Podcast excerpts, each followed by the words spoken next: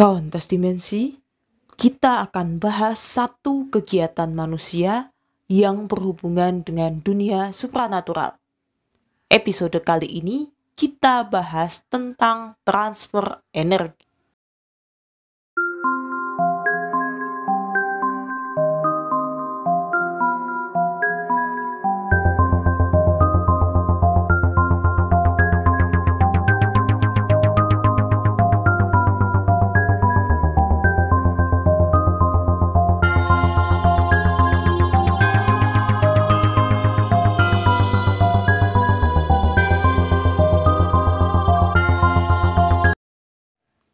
Saya kalau disuruh milih ya Kauntas Dimensi, transfer uang atau transfer energi, saya malah milih transfer uang.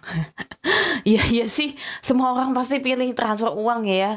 Ya siapa yang nggak mau gitu kan. Tetapi di dunia supranatural ada kegiatan yang sering disebut sebagai transfer energi. Apalagi ini.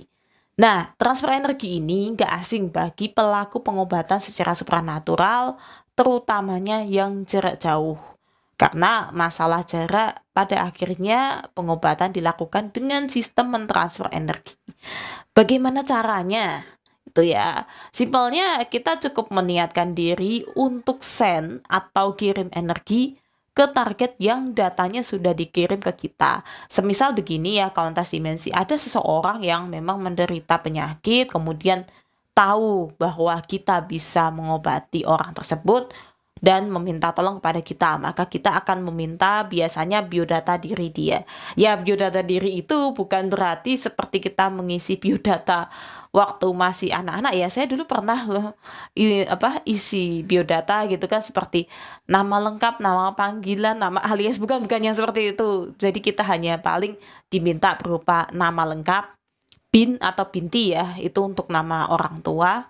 Lalu kalau ada yang lebih lengkap lagi biasanya akan diminta tanggal kelahiran, terus bulan sama tahun dan jam. Ada yang meminta seperti itu. Tetapi ada juga yang cukup meminta nama dan bin atau bintinya saja, itu cukup. Ada yang sampai di titik itu saja dan itu sudah bisa send energi gitu kan. Nah, send energi ini memang ada syaratnya, yaitu kondisi badan kita juga harus fit. Ya sih, masa kita kirim energi tapi badan kita lagi flu berat juga ya, pastinya kan nggak bagus ya, malahan karena apa ya, ini kan mengambil energi kita juga gitu. Jadi kita sebenarnya berbagi energi dengan orang lain supaya orang lain ini bisa lebih baik lagi lah dalam menjalani kehidupannya, karena energinya sedang drop gitu kan, sehingga kita bagi. Makanya kan send energi, bukan berarti kita apa energinya itu dari mana-mana, bukan sih, tetap dari kita sendiri pada dasarnya loh. Nah, kita sendiri dapat dari mana? Dari alam sekitar kita ya, yang menyerapnya dari makanan yang masuk, seperti itu Kauntas Dimensi. Nah, energi yang dikirim secara otomatis akan menyesuaikan dengan badan si penerima, karena energi setiap orang itu berbeda-beda sejujurnya, itu ya yang perlu digarisbawahi. Jadi ada yang energinya itu tebal, smooth gitu kan, ada yang kuat banget, ada yang biasa aja, ada yang cukup lemah atau bahkan sangat melemah. Ini biasanya orang-orang yang dalam kondisi sakit atau masih dalam kondisi pemulihan itu seperti itu ya, melemah gitu. Tapi ada yang kuat banget gitu, ada yang smooth gitu kan, lembut gitu, ada yang ya setiap orang kembali lagi berbeda-beda. Itu intinya sih di situ aja. Yang melemah ya tentu kita tahu sendiri karena sedang sakit atau daya tubuhnya itu sudah menurun ya. Energi memang bisa didapatkan dengan aktivitas seperti makan, dan termasuknya ini Kauntas Dimensi, boleh dicatat nih, perasaan bahagia. Nah, ini merupakan apa ya, satu hal yang seringkali kita lupakan. Ketika kita tidak bahagia, disitulah energi kita akan melemah dan ya apapun itu akan mudah sekali menyerang. Jangan berpikir tentang santet, ini ya maksudnya berpikir tentang penyakit-penyakit itu akan mudah menyerang. Kalau kita dalam keadaan sedih, galau, berkepanjangan, kita nggak tahu harus mau ngapain. Jadi tidak selalu dari makhluk lain, itu Kauntas Dimensi. Transfer energi seharusnya itu murni dari manusia itu sendiri. Seperti yang tadi saya jelaskan ya, tidak melibatkan makhluk manapun. Nah, untuk melakukannya tentu kita harus perlu berlatih bagaimana mentransfer energinya. Ada banyak cara untuk melatih, uh, sorry, untuk melatih dan mentransfer energi. Misal seperti yang pernah saya tahu itu Reiki. Saya juga pernah mengambil pelatihan ya secara online waktu itu. Jadi kita meditasi meditasi bersama-sama. Sayangnya saya memang nggak lanjut, padahal itu sudah diberikan secara cuma-cuma. Karena waktu juga sih yang kedua yang saya takutkan adalah keluarga kan waktu itu menentang ya dengan hal-hal seperti itu gitu kan. Saya belum berada di rumah yang terpisah, jadi ya untuk melakukan seperti itu tahu sendiri. Yang ditakutkan nanti saya dikiranya ngapain gitu aja. Jadinya saya hentikan gitu kan. Dan lain-lain ini dalam artian ada banyak varian ya kita untuk mengolah energi dan bisa mengirimkan kepada orang lain. Pelatihan-pelatihan tersedia banyak. Yang berbayar ada, saya rasa yang gratis juga ada. Kembali lagi tinggal bagaimana kita mencarinya aja di situ kalau atas dimensi. Nah, saya ada satu cerita ya tentang transfer energi. Saya akan ceritakan setelah ini, dan apa yang saya lakukan itu tidak seperti yang orang-orang biasa lakukan. Karena memang saya sudah banyak mengakui ya, saya memang punya kemampuan, saya memang juga sudah pernah melatih kemampuan itu, sehingga saya melakukan send energi atau transfer energi ini secara alami. Itu aja kontas dimensi. Oke, tunggu setelah ini ya. Stay tune terus pokoknya.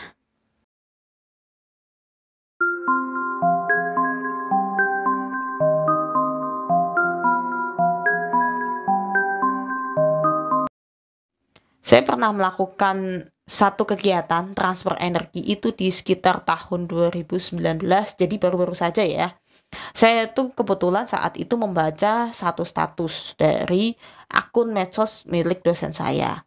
Ya, beliau sebetulnya sedang dalam masa terapi ya untuk satu penyakit, tetapi beliau tidak mau menyebutkan penyakitnya apa. Karena beliau percaya bahwa kalau disebut malah justru ya akan apa ya rasa khawatir itu makin tinggi dan beliau tidak ada semangat untuk hidup gitu. Jadi beliau sangat penjaga sekali hal-hal semacam itu gitu kan. Daripada disebutkan lebih baik tidak usah disebutkan gitu. Tapi memang sampai dengan sekarang ya orang banyak yang bertanya juga. Nah, dalam masa terapi itu memang ada penyakit penyertanya. Karena efek dari terapi itu kan badan tuh panas ya, panas luar biasa kata beliau begitu. Tapi ada juga penyakit penyertanya, yaitu beliau sering mengeluh terkadang di bagian tubuh tertentu yang tidak mau disebutkan juga, itu sering sakit. Ini memang efek samping dari terapi itu. Saya rasa Kauntas Dimensi pasti tahu lah ini terapi untuk penyakit apa dan terapinya apa gitu. Ke, saya tidak mau menyebutkan karena memang untuk menjaga privasi juga dari dosen saya ya. Kasihan juga nanti kalau disebutkan ya. Tak, ah, semoga dosen saya juga tidak mendengarkan podcast ini. Oke, lanjut saya. Maka saya menawarkan diri untuk send energi di status itu ya. Saya komentar, e, Bu, bisa saya send energi, gimana caranya? Nah, saya inbox, Bu, sayanya begini-begini-begini gitu kan, saya sebutin. Karena kenapa saya ingin sekali send energi ke beliau, ini memang dari hati saya sendiri ya. Ingin supaya beliau ini kondisi badannya bisa lebih baik lagi dan tidak menurun tajam. Karena beliau ini masih ada tanggungan, masih mengajar, masih aktif sebagai dosen gitu. Tapi ya karena kondisi yang seperti itu kan beliau jadi tidak banyak untuk keluar rumah ya. Jadi sebelum W F H itu sebetulnya beliau juga sudah sering W F H karena kondisi yang semacam itu. Jadi saya kirim inbox Kauntas Dimensi, cukup butuh nama beliau dan nama ibu kandung beliau gitu kan. Karena ya kalau nama beliau memang saya sudah tahu ya, tapi saya tetap minta untuk disebutkan. Bu, minta tolong disebutkan sama nama binti, berarti karena ini ibu uh, seorang ibu ya, jadi binti yang dipakai bukan bin. Kalau beliau laki-laki tentu yang saya minta adalah nama bapaknya atau bin gitu ya. Setelah sholat isya, saya waktu itu berdoa dan fokus untuk send energi ke beliau. Ternyata di telapak tangan memang saya rasakan waktu itu ada hawa hangat keluar gitu ya.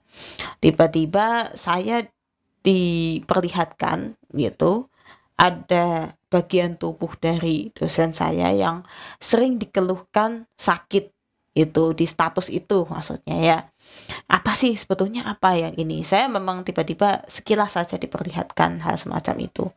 Nah setelah itu baru saya tanya ke beliau setelah prosesi selesai kan, saya melipat sajadah kemudian saya ya rapikan kembali mukena, baru saya tanyakan ke beliau gitu kan apa yang dirasakan gitu kan, adakah efeknya. Katanya benar, beliau juga merasakan hawa hangat yang di bagian yang sakit itu.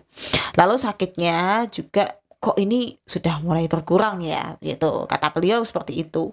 Saya ceritakan memang kalau saya mohon maaf dulu sebelumnya bahwa saya diberi izin untuk di ini ya dilihatkan gitu bagian yang sakit.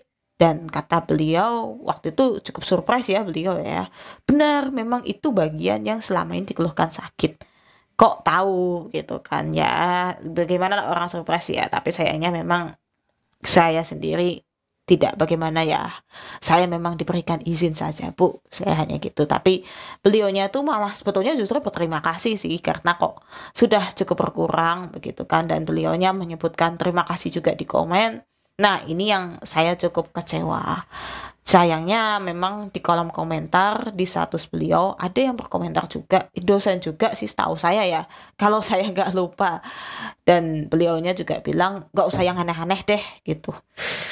Aduh gimana ya, saya cukup ya, saya tuh bukannya mau yang aneh-aneh, saya saya mau bantu orang begitu, saya mau bantu dosen saya sendiri. Tetapi ya cukup sedih gitu ya dengan komentar yang semacam ini gitu kan. Saya kan niat bantu, bukan saya mau niat menjerumuskan gitu. Saya nggak pakai apa ya bantuan dari makhluk lain nggak. Saya memang waktu itu kan ya saya habis sholat saya fokus, itu memang satu itu dari energi saya sendiri. Yang kedua saya memang minta izin pada Tuhan saat itu untuk bisa send energi pada beliau ya. Jadi ya di mana aneh-anehnya gitu kan. Memang sih bagi orang awam mungkin ini aneh ya Countess Dimensi, tapi ya begitulah. Uh, terkadang kita itu ketika kita mau menolong orang lain gitu, ada beberapa orang yang malah justru tidak suka dengan sikap dan tindakan kita.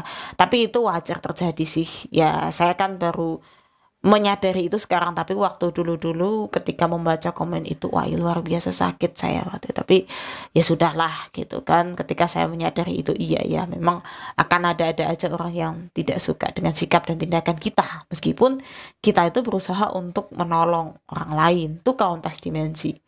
Nah untuk ini ya tentang send energi ya, atau transfer energi ini, semoga saya bisa memberikan tutorialnya.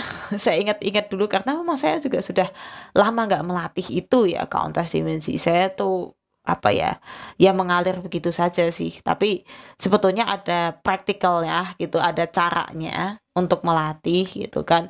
Bisa sih karena kalau dulu saya memang sama juga mengalir, biarkan itu mengalir. Jadi saya nggak pernah mempermasalahkan wah saya harus berlatih begini begini begini, nggak pernah sih.